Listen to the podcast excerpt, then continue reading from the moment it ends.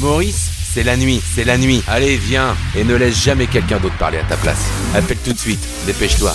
Maurice Radio Libre, la radio carrément rock, la radio carrément libre. Maurice a dit. Maurice a dit. Maurice a dit.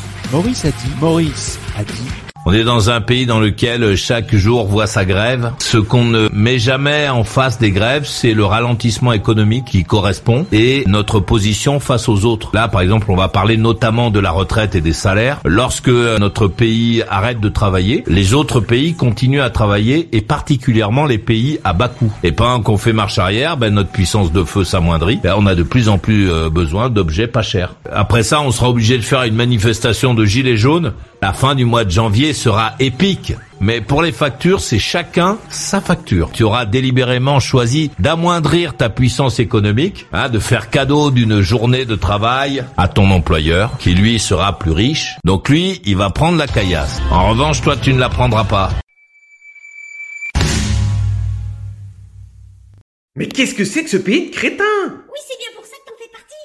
Ah oui, merci. C'est complètement absurde de bloquer l'économie, euh, une partie de l'économie du pays, d'empêcher les gens qui veulent bosser d'aller travailler, de perdre une ou plusieurs journées de salaire, de faire fermer boutique aux commerçants, de saloper les centres-villes pour expliquer qu'on est en désaccord. Et risquer de se faire péter la gueule. Et ouais, en plus.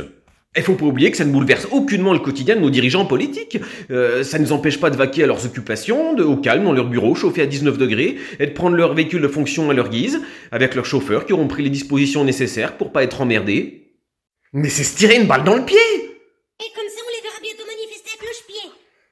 Ça paraît inconcevable vraiment d'imaginer une autre solution pour exprimer son désaccord et au passage essayer de réfléchir à une solution durable. Et dernier point, notre système de retraite par répartition n'est pas viable, c'est mathématique. Et ça fait plus de 30 ans qu'on le sait. Alors ok, on pourrait partir à la retraite à 60 ans, mais avec une retraite de 500 euros par mois. Intéressant.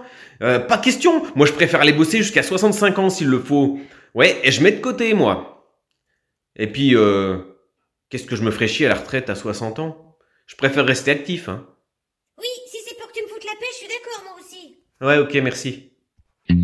Maurice Radio Libre C'est bizarre.